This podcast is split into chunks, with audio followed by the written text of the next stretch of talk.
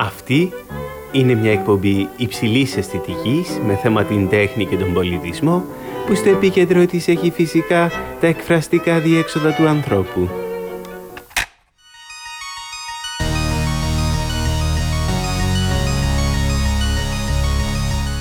Πώς αφαίνονταν ο πολιτισμός μας στα μάτια ενός περίεργου επισκέπτη από το μέλλον; Τι θα σημαίνει για αυτόν η τέχνη της εποχής μας, αλλά και πώς έβλεπε τον ψηφιακό κόσμο μέσα από τον αρχαιολογικό φακό του. Ακόμη, τι θα είχε να πει για τον πολιτισμό του μέλλοντος, ποιες οι κατευθύνσεις, αλλά και ποιες οι αγωνίες του; Αυτή είναι η ιστορία ενός φανταστικού ταξιδιώτη που ήρθε από το μέλλον με διάθεση για κουβέντα. Είμαι ο οικαστικός καλλιτέχνης Αντώνης Τοαντζίκης και ακούτε το podcast «Είναι αυτό τέχνη»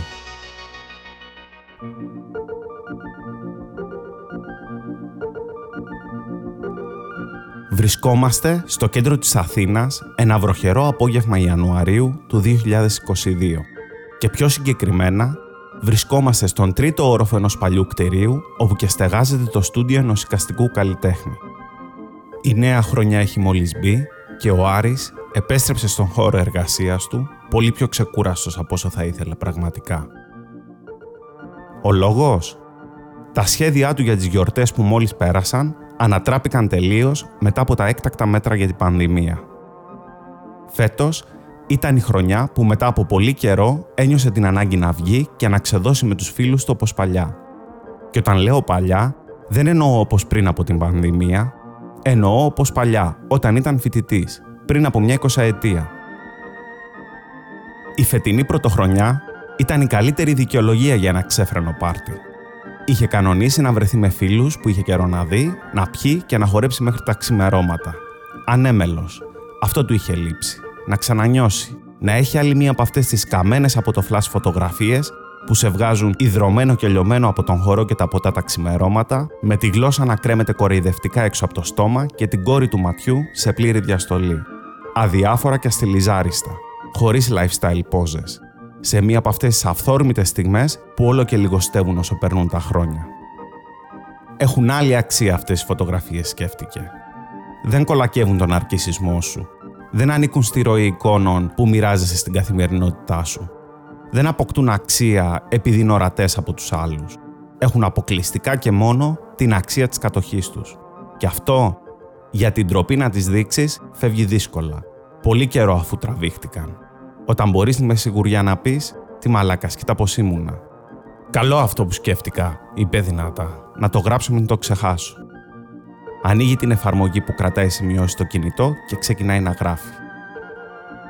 Το στούντιο είναι καθαρό και τακτοποιημένο. Τα ράφια στην εντέλεια.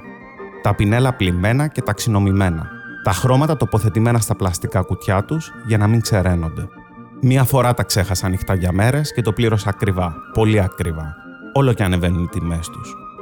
Μόνο το πάτωμα δεν λέει να ξεβρωμίσει από τις μπογιές, αλλά αυτή είναι μια κατάσταση που έχει πια αποδεχτεί. Πάντα σημάζευε το στούντιο πριν λείψει για μέρες. Του άρεσε να το βρίσκει καθαρό κατά την επιστροφή. Είχε γίνει μια ιεροτελεστία όλο αυτό. Ο πίνακας που τελείωσε πριν από τις γιορτές στέκεται ακόμη στο καβαλέτο απέναντί του και στεγνώνει αργά. Τα λάδια που χρησιμοποιεί είναι μια αργή και απαιτητική διαδικασία κόντρα στην ταχύτητα και τη βιασύνη της εποχής. Αυτό τον εξητάρει.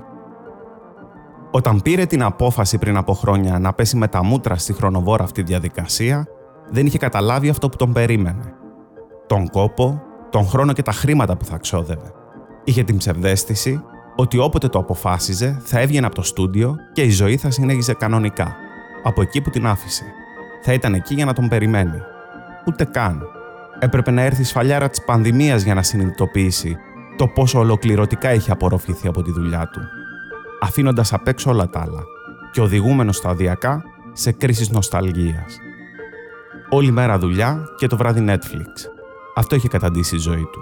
Κλεισμένος μέσα σε ένα στούντιο, αφήνοντας τις μέρες να γίνουν εβδομάδες, τις εβδομάδες μήνες και τους μήνες χρόνια. Σε μια ρουτίνα χόρταγη και κυκλική που καταπίνει βουλημικά τον χρόνο και παίρνει για επιδόρπιο κάθε άλλη δυνατή στιγμή. Κέρδισα σε έργο, έχασα σε εμπειρίες, σκέφτηκε, και συνέχισε να γράφει στην εφαρμογή. Αλλά έτσι πάνε αυτά. Όλα έχουν το κόστος τους. Προσαρμόστηκα σε αυτήν την κατάσταση και οδηγούμε σταδιακά σε έναν κομφορμισμό που μεταμορφώνεται επικίνδυνα σε κινησμό. Σταματάει για λίγο να γράφει και κοιτάει αφηρημένα στον χώρο. Η τελευταία πρόταση φαίνεται να τον προβλημάτισε. Δεν θα αφήσω να συμβεί κάτι τέτοιο, είπε δυνατά. Πώς είναι δυνατόν, με τίποτα λέει και αφήνει το κινητό στο γραφείο. Φτάνει με την κλεισούρα. Αρκετά και με το γαμμένο το Netflix και την νοσταλγία του για τα 80's. Όχι άλλο κάποτε ήταν καλύτερα. Τι στο διάλογο, είμαι μόλις 40 και με βαραίνει ήδη η ιστορία. Και ποια ιστορία αυτή της ελαφρότητας. Αν είναι δυνατόν, φτάνει πια. Φτάνει και με αυτή την νοσταλγική μουσική.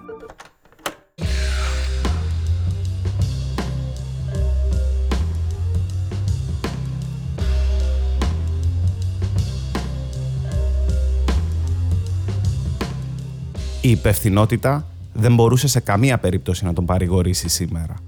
Απορροφημένος ολοκληρωτικά από την έλξη για μια μικρή δόση αυτοκαταστροφής, βάζει το χέρι στην εσωτερική τσέπη του παλτού που κρεμόταν πίσω από την καρέκλα και επιβεβαιώνει ότι το σακουλάκι που είχε προμηθευτεί για το πάρτι είναι ακόμη στην τσέπη του. Το παίζει για λίγο με τα δάχτυλα και το στομάχι του πεταλουδίζει. Το βγάζει με μια κίνηση, το ανοίγει, πιάνει το μικροσκοπικό χαρτάκι με το acid και αρχίζει να περιεργάζεται το μικρό εξωγήινο που είναι τυπωμένος πάνω του. Τι μαλάκα σκέφτεται και γελά. Δεν γαμιέται. Το παίρνει και το βάζει κατά από τη γλώσσα.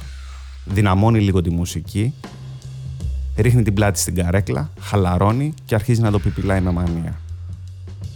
Δεν περνάει λίγη ώρα και αρχίζει να κατακλείζεται από μια ζεστασιά. Το σώμα του υδρώνει και δύο δάκρυα κυλάνε στα μάγουλα, αποτέλεσμα ενός μόνιμου χαμόγελου που χαράκτηκε στο πρόσωπό του. Πειράζει με τα χέρια του τα μάγουλα. Το σαγόνι του αρχίζει να τρέμει και η σκέψη του να ξεφεύγει. Νιώθει ελαφρύς. Όλα ζωηρεύουν γύρω του. Ο χώρος αρχίζει να πάλεται. Τα φώτα γίνονται ξαφνικά πιο έντονα και αρχίζουν να τον ενοχλούν. Σηκώνεται, τα χαμηλώνει και δυναμώνει λίγο ακόμη τη μουσική. Πίνει δυο γουλιές νερό και ξανακάθεται αναπαυτικά. Στην ατμόσφαιρα αναδύεται η ζεστασιά και η μυρωδιά της αναμένης κεροζάν που μπλέκει με τις αναθυμιάσεις των χρωμάτων. Ο χαμηλός φωτισμός πέφτει ακριβώς επάνω στο έργο που στεγνώνει, δημιουργώντας μια ατμόσφαιρα μυστικισμού. Οι αναστολές πέφτουν, ο χώρος γίνεται ρευστός και σε κύματα τον παρασύρει σε μια κατάσταση γλυκιάς εφορίας. Είναι πολύ καλό σκέφτηκε, κρίμα που το πήρα μόνος μου. Μπορεί να ξεχωρίσει ακόμη και τους παλμούς της καρδιάς του. Τους ακούει πεντακάθαρα. Μπλέκουν με τους χτύπους του ρολογιού που δείχνει 8 και μισή. Το τρίπ έχει μόλις ξεκινήσει. Τα χρώματα έρχονται από κάθε κατεύθυνση. Νιώθει την σκέψη του πιο καθαρή από ποτέ. Γίνεται εκστατικός και χήμαρος. Του έρχεται ξαφνικά στο μυαλό ο Λέοπολτ Μπλουμ από τον Οδυσσέα του James Joyce και γίνεται ένα μαζί του. Μπορεί να τον δει καθαρά. Ό,τι σκέφτεται, το βλέπει. Η Κύρκη αναφωνεί περήφανα που θυμήθηκε τον τίτλο του κεφαλαίου που τόσο τον είχε συγκλονίσει. Η Κύρκη, αυτό το ψυχεδελικό κεφάλαιο στα πορνεία, η δίκη του Λέοπολτ Μπλουμ. Το παράπτωμά μου οφείλεται σε στιγμιαία κληρονομική παρέκκληση. Επελθούσα υπό το κράτος παρεστήσεως. Είμαι αθώος. Απαγγέλει δυνατά και γελάει μόνος του, έκπληκτος που θυμάται τα λόγια από το βιβλίο. Και συνεχίζει απαγγέλλοντας. Κροταλίζει τις μασέλες του, χοροπηδάει δόθε κήθε, γουρλώνει τα μάτια του, βγάζει κραυγούλες, πηδάει σαν κακουρό με τα χέρια απλωμένα για να πιάσουν. Κάνει συνεχώς στροφές και ρουλιάζει σαν δερβίσεις. Μικροσκοπικοί πλανήτες ρουλέτες πετάνε μέσα από τα χέρια του. Οι πλανήτες ορμούν ομαδικά, πετάνε ψηλά σαν μπαλόνια και παρασύρονται από τον άνεμο. Αυτός πηδάει στο κενό και χάνεται. Τα λόγια του James Joy ζωντανεύουν, γίνονται σκηνικό από ταινία. Τα βλέπει όλα να εκτιλήσονται μπροστά στα μάτια του. Ο ήλιος βρίσκεται μέσα στη φιάλη της ζωής, λέει δυνατά. Δεν υπάρχει καλύτερο τονωτικό από αυτό. Πρόκειται για έναν ήλιο στα μέτρα σου. Βλέπει τον Στίβεν Ντένταλου ξαπλωμένο να αναπνέει προς αστέρια και τους πλανήτες ρουλέτες να πετάνε μέσα στα χέρια του. Ο πίνακας απέναντι δεν είναι ο ίδιος με αυτόν που ήταν πριν από λίγο. Η αφηρημένη κεντρική φιγούρα μοιάζει να κινείται και να βγαίνει από τον καμβά σε μια προσπάθεια να συνδεθεί με τους πλανήτες. Νιώθει έναν διαστημικό μυστικισμό να πλανάται στην ατμόσφαιρα. Σκέφτεται δερβίσιδες να περιστρέφονται σε μια χορογραφία πλανητική. αφήνεται για λίγα λεπτά σε αυτή την παρέστηση. Ο χρόνος έχει διαλυθεί. Πάλεται κι αυτός μαζί με τον χώρο. Του έρχεται στο μυαλό ο Πέρσης μυστικιστής Τζελαλεντίν Ρουμί και τα λόγια του για τα νέα όργανα αντίληψης που έρχονται στη ζωή ως αποτέλεσμα αναγκαιότητας. Γι' αυτό και αύξησε τις ανάγκες σου για να μπορέσεις να αυξήσεις την αντίληψή σου, έγραφε ο Ρουμί το 1273. Του έρχεται στο μυαλό και ο Μπιλ Βαϊόλα και το πόσο επηρεασμένος ήταν από το Ρουμί. Θυμάται τα βίντεο διαλογισμού του. Η σκέψη του πηγαίνει πέρα δόθε ταξιδεύει στον χωροχρόνο ακολουθώντας τους δικούς της κανόνες και τη δικιά της λογική, τη λογική του παράλογου. Έτσι θα είναι η τέχνη στο μέλλον, σκέφτηκε. Ένα πάντρεμα μυστικισμού και τεχνολογίας. Η σκέψη αυτή τον ενθουσίασε. Τα video games, τα multimedia, η εικονική πραγματικότητα, η διαδικτυακή και ψηφιακή τέχνη. Όλα αυτά που ενώνουν την ανθρωπότητα και εκδημοκρατίζονται από τα μέσα όλα αυτά που παρακάπτουν το σύστημα αγοράς της τέχνης και το επεκτείνουν στο πλανητικό μας χωριό. Όλα αυτά λέει χαμογελώντας. Και τι κάνω εγώ με τη ζωγραφική, σκέφτηκε. Πόσο ηλίθιος είμαι που ασχολούμαι με αυτό το ξεπερασμένο μέσο. Πόσο πίσω είμαι. Παρόλες τις παρεστήσεις του, ένιωθε τη σκέψη του πιο καθαρή και ζωντανή από ποτέ, έτοιμη να του ασκήσει ακόμα και κριτική. Ένιωθε ευτυχισμένος που μπορούσε να φανταστεί το μέλλον, αλλά και την τέχνη που έμελε να δημιουργηθεί ευτυχισμένος και ανήσυχος, χάθηκε μέσα στην ονειροπόληση. Το νόημα δεν είναι ζήτημα των επιθυμιών και των σκέψεων των καλλιτεχνών, αλλά της εποχής στην οποία ζουν και εργάζονται, ακούστηκε μια φωνή στο κεφάλι του. Του φάνηκε να το απευθύνει τον λόγο η φιγούρα που μόλις είχε σχηματιστεί μέσα στον πίνακα. Άκουγε τι έλεγε μέσα στο μυαλό του. Σάστησε. Η ψυχεδελική του εμπειρία όμως βρισκόταν στο ζενήθ και η αλλοιωμένη κατάσταση της συνείδησής του του επέτρεπε άνετα να ανοίξει διάλογο με αυτή τη φωνή, που μία έρχονταν από τον πίνακα απέναντι, μία την άκουγε στο κεφάλι του. Στο τέλος, θολώνουν όλα και η φιγούρα ξεπετάγεται από τον καβά. Μοιάζει φιλική και ήρεμη. Κάποια ή κάποιον του θυμίζει. Δεν μπορεί να καταλάβει. Αλλάζει συνεχώς μορφές. Μία φοράει γυαλιά, μια όχι. Μια έχει μακριά μαλλιά, μια όχι. Το μόνο που ξέρεις στα σίγουρα είναι το πώς νιώθει. Και αυτό είναι ζεστά και φιλικά με διάθεση για κουβέντα. Εμπιστεύεται αυτό που νιώθει και ρωτά. Από πού έρχεσαι; Η σωστή ερώτηση είναι από πότε έρχομαι, του απαντά η φιγούρα. Ο Άρης σαστίζει. Από το 2222 συνεχίζει η φωνή. Όλα διάρκεια σκέφτεται ο Άρης και ενθουσιάζεται, λέγοντας «Πες τα μου όλα, θέλω να μάθω τα πάντα». Τι νέα λοιπόν από το μέλλον, λέει αστειευόμενος. Η φιγούρα χαμογελά. Από πού θέλεις να ξεκινήσω, του λέει. Μα από ανακαλύψεις που άλλαξαν τη ροή της ιστορίας, από τι άλλο. Από πράγματα που δεν μπορώ ούτε καν να διανοηθώ. Η φιγούρα τον κοιτάει ευγενικά, του χαμογελάει και ξεκινάει. Ξέρεις, η εποχή σας είναι καταγεγραμμένη ως η αφετηρία μιας περίοδου συγκλονιστικών ανακαλύψεων, τεχνολογικών και βιοιατρικών, βρίσκεστε ακόμη στην αρχή ενός κύκλου πανδημιών που θα είναι μεν δύσκολος, αλλά θα έχει συνταρακτικές επιπτώσεις στην εξέλιξη της ζωής. Οδηγήστε σταδιακά σε τεχνολογικά θαύματα, αφού η μοναδική άμυνα απέναντι σε αυτό που βιώνετε και θα βιώσετε θα είναι η συστηματική επιστημονική έρευνα μέσω μιας άνευ προηγουμένου παγκόσμιας συνεργασίας. Τεχνολογία και πληροφορία θα συστρατευτούν στον κοινό σκοπό και η καινοτομία θα εκτιναχθεί. Θα ζήσετε συνταρακτικές ανακαλύψεις δεν αργεί η εποχή που θα βρεθεί μέχρι και το γονίδιο που είναι υπεύθυνο για τη δημιουργία της φαντασίας, η οποία όπως ξέρεις δημιουργεί το αόρατο, μέσω του οποίου νοηματοδοτείται το ορατό. Οι πανδημίες σταδιακά θα εξαφανιστούν, αλλά ανακαλύψεις όπως αυτή θα αλλάξουν τα πάντα. Γιατί το πρόβλημα του 21ου αιώνα δεν ήταν μόνο οι πανδημίες. Στην εποχή σας, η ανθρωπότητα έμοιαζε να βυθίζεται σε μια απουσία, ολοένα και περισσότερο φανερωνόταν η αντιφατική δομή της ελευθερίας. Οι περισσότερες χώρες βίωναν μια ηλική ελευθερία, αλλά αδυνατούσαν να δημιουργήσουν νέα κοινωνικά νοήματα. Για μεγάλο χρονικό διάστημα, η πραγματικότητα έμοιαζε να εξαφανίζεται και η ανθρωπότητα να απορροφάται από τις οθόνες.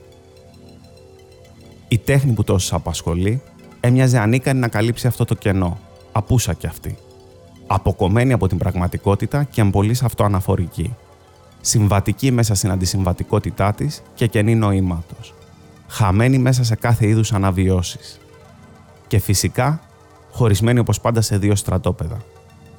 Από τη μία μια τέχνη που χρειαζόταν μια εξειδικευμένη επιστημονική γνώση για να την καταλάβεις, απροσπέλαστη και αποθητική για το ευρύ κοινό, από την άλλη μια τέχνη ρηχή, απλοϊκή, pop και αφελής.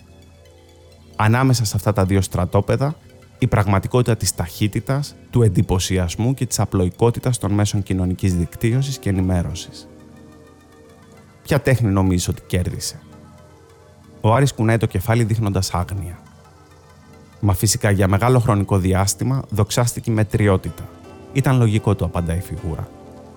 Ο 21ος αιώνας είναι ο αιώνας που όλα πρέπει να γίνονται γρήγορα και τα πάντα να εξειδικεύονται.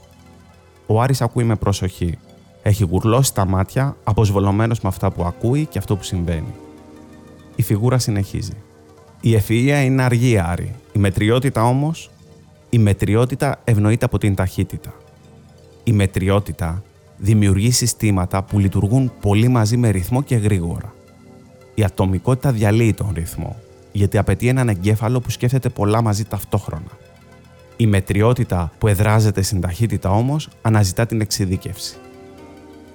Η υπομονή, η συγκέντρωση, η πολυμάθεια και η μελέτη που μετέτρεπαν για αιώνες την αναζήτηση νοήματος σε μια πραγματική εμπειρία για τον άνθρωπο, αντικαταστάθηκαν από το ταχύτατο πέρασμα ανάμεσα σε πράγματα, μεταλλάσσοντας την εμπειρία αυτή σε μια συνεχώς επιταχυνόμενη συνθήκη ανάμεσα σε ένα σύστημα περασμάτων. Ο Άρης ακούει με προσοχή, αλλά δεν είναι σίγουρος ότι καταλαβαίνει απόλυτα. Η φιγούρα συνεχίζει. Η επιτάχυνση στην εποχή σας δεν αναζητά την εμπειρία της γνώσης. Μετατρέπεται η ίδια σε εμπειρία. Το υποκείμενο της εποχής σου χρειάζεται να βρίσκεται συνεχώς σε κίνηση για να νιώσει ότι είναι ζωντανό. Και σε μια τόσο ριζοσπαστική συνθήκη η τέχνη άλλαξε τελείως. Και ποιος ευθύνεται γι' αυτό, ρωτάει ο Άρης. Δύσκολο να αποδώσεις ευθύνες, απαντάει η φιγούρα. Υπάρχουν βέβαια κάποιες ιστορικές ανακαλύψεις που επηρέασαν καθοριστικά τα πράγματα. Για παράδειγμα, ο Λάρι Πέιτ και ο Σεργέι Μπριν είναι δύο ιστορικές φυσιογνωμίες υπεύθυνες σε μεγάλο βαθμό. Φταίει η Google για όλο αυτό που περιγράφεις, ρωτά ο Άρης. Όχι με τον τρόπο που νομίζεις, απαντάει η φιγούρα. Αυτοί οι δύο φοιτητές από το Στάνφορντ, τα πραγματικά τέκνα του Γκούτεμπεργκ, που επειδή βαρέθηκαν να σπαταλούν το χρόνο τους χρησιμοποιώντας Alta Vista αποφάσισαν να δημιουργήσουν μια μηχανή αναζήτησης, αλλάζοντας μια για πάντα τον κόσμο. Αυτά είναι γνωστά, απαντά ο Άρης. Έφτιαξαν την Google και έγιναν δισεκατομμυριούχοι. Δεν είχαν στόχο να βγάλουν λεφτά, το απαντάει η φιγούρα, αλλά να κάνουν κάτι φιλανθρωπικό. Να κάνουν όλη τη γνώση του κόσμου προσβάσιμη στον κάθε ένα. Απλά, γρήγορα και δωρεάν. Έφτιαξαν λοιπόν τη μηχανή αναζήτησης Google, όπου από το σπίτι σου μπορούσες να έχεις πρόσβαση σε όλη την ανθρώπινη γνώση. Αυτό που άλλαξε τον κόσμο όμως δεν ήταν η μηχανή αναζήτησης καθ' αυτή. Ήταν ο τρόπος αναζήτησης γνώσης μέσα σε αυτή που έφερε την πραγματική επανάσταση. Τι εννοείς, ρωτά ο Άρης. Τα link, του απαντά. Υπερσυνδέσεις.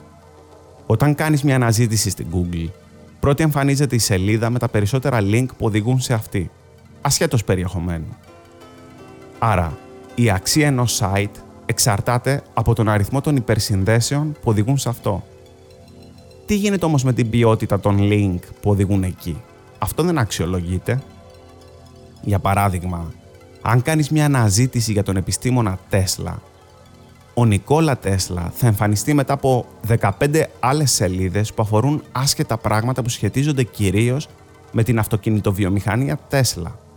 Πολύ απλά, γιατί τα περισσότερα link οδηγούν στην αυτοκινητοβιομηχανία και όχι στον επιστήμονα. Άρα, το αποτέλεσμα μιας έρευνας δεν έχει να κάνει τόσο με την ποιότητα της πληροφορίας, όσο με την ποσότητα των υπερσυνδέσεων. Το πρώτο site που εμφανίζεται σε μια αναζήτηση δεν είναι απαραίτητα το καλύτερο, αλλά είναι σίγουρα αυτό που σε στέλνει εκεί η πλειονότητα του κόσμου, μέσα από αμέτρητες άσχετες σελίδες. Η πληροφορία δηλαδή μπαίνει σε τροχιά σε μια ακολουθία περασμάτων από link σε link, μέσα σε μια σύνθεση διαφορετικών υλικών, άσχετων με το πεδίο της έρευνάς σου. Και κάπως έτσι, η έννοια του νοήματος που για αιώνες στηριζόταν επάνω στη σταθερότητα, την ακαιρεότητα και την πληρότητα, μετατοπίζεται σε μια κατάσταση συνεχούς κινητικότητας, μεταβλητότητας και ελαστικής δομής. Με άλλα λόγια, από την εμβάθυνση που απαιτούσε μια έρευνα στο παρελθόν, περάσαμε στο σερφάρισμα της εποχής σας. Άρα, το σημείο του νοήματος, αυτό που κάποτε έπρεπε να εμβαθύνεις για να το βρεις, μπήκε σε κίνηση. Επάνω στην κυματιστή επιφάνεια των υπερσυνδέσεων. Με αποτέλεσμα, η γνώση που παράγεται από την εξερεύνηση του νοήματος να πραγματοποιείται όχι πια εμβαθύνοντας, αλλά σερφάροντας. Η Επανάσταση ήρθε μέσα από αυτήν ακριβώς τη νέα εμπειρία, το νέο μέρος για το νόημα, τη νέα αντίληψη, τον ολοκένουργιο τρόπο να υπάρχεις ή με άλλα λόγια, τον νέο πολιτισμό. Έναν πολιτισμό που με την ταχύτητα των υπερσυνδέσεων διαστέλει τόσο πολύ το παρόν, ώστε το υποκείμενο να μην μπορεί να το βιώσει ολοκληρωτικά.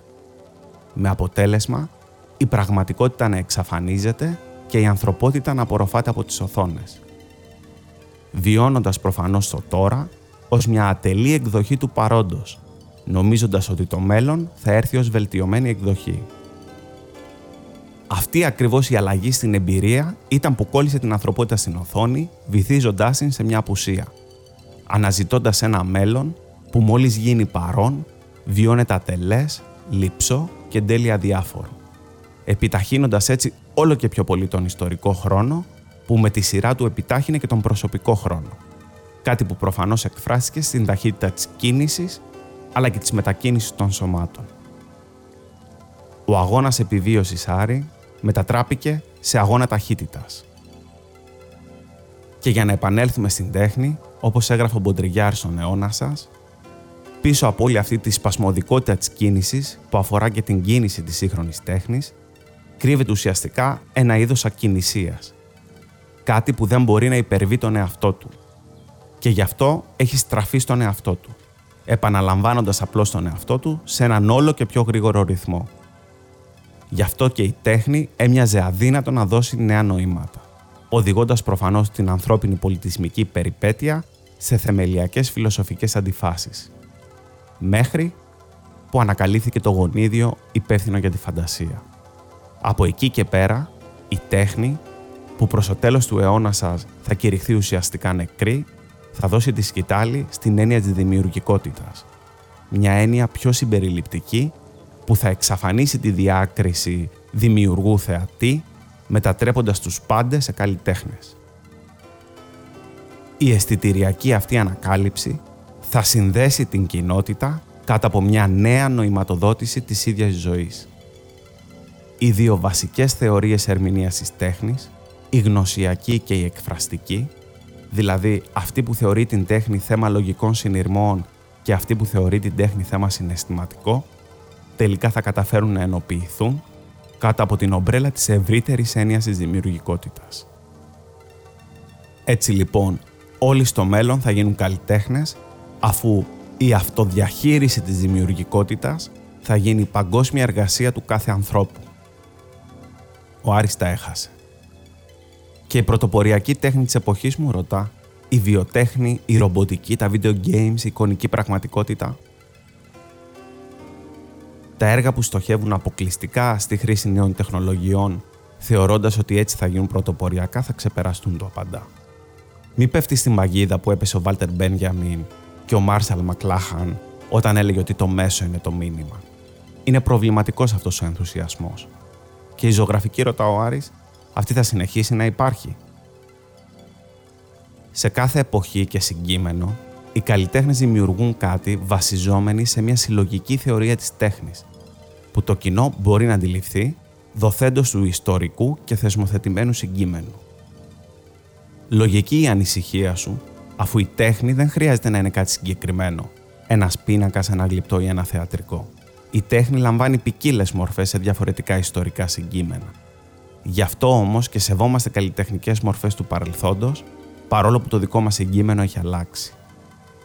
Κάποια παραδοσιακά μέσα όμως, όπως αυτά της γλυπτικής και της ζωγραφικής, που είναι τέχνες αργές και επαγωγικέ, είναι αδύνατο να σταματήσουν να υπάρχουν.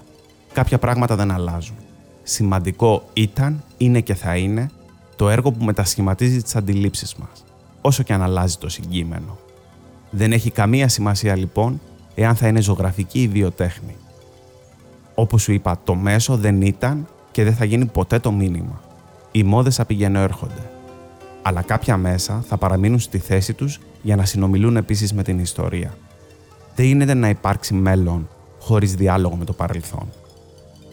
Ιδιαίτερα δε σε ένα μέλλον που τους περισσότερους τομείς θα τους αναλάβει τεχνητή νοημοσύνη και που το σημαντικότερο και δυσκολότερο πράγμα θα είναι να αποδεικνύει ο καλλιτέχνης την ανθρωπινότητά του. Ο Άρης ένιωσε αρχικά μια ανακούφιση που γρήγορα όμως μεταβλήθηκε σε σύγχυση από αυτό που συνέβαινε. Απορροφημένος από την κουβέντα που του φάνηκε ατελείωτη, γύρισε το κεφάλι για να ξεθολώσει και κοίταξε την ώρα. Το ρολόι έδειχνε 9 παρα 25. Είχαν περάσει μόλις 5 λεπτά. Ο χρόνος ήταν σε πλήρη διαστολή. Πίνει δυο γουλιές νερό και αλλάζει μουσική για να ξεκολλήσει.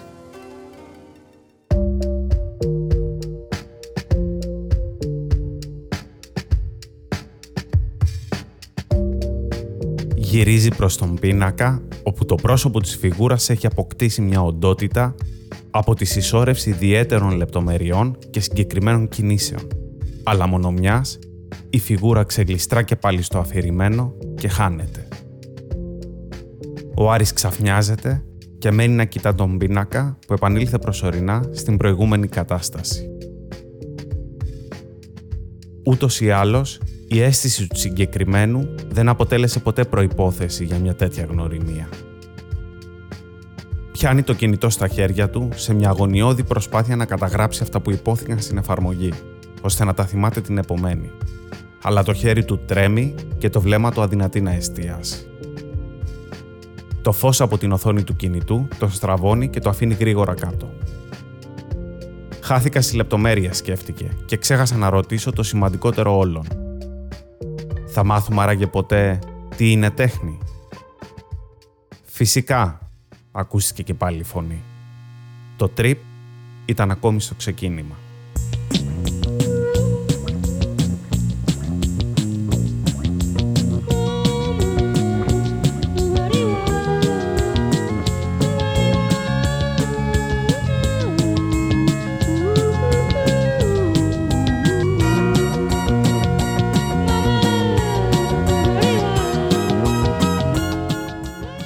Ακούσατε το podcast «Είναι αυτό τέχνη» Στην επιμέλεια του podcast ήταν ο Αντώνης Τοαντζίκης. Τεχνική επεξεργασία Γιώργος Μπόνιας. Περισσότερες λεπτομέρειες και βιβλιογραφικές πηγές που χρησιμοποιήθηκαν για την έρευνα του επεισοδίου μπορείτε να βρείτε στην περιγραφή του podcast. Εάν σας άρεσε αυτό που μόλις ακούσατε, βρείτε μας στο site antonistoantζίκης.com ή ακολουθήστε μας σε όλες τις πλατφόρμες που υποστηρίζουν podcast, στο Spotify, στο Apple Podcasts, στο Google Podcasts ή σε όποια εφαρμογή προτιμάτε.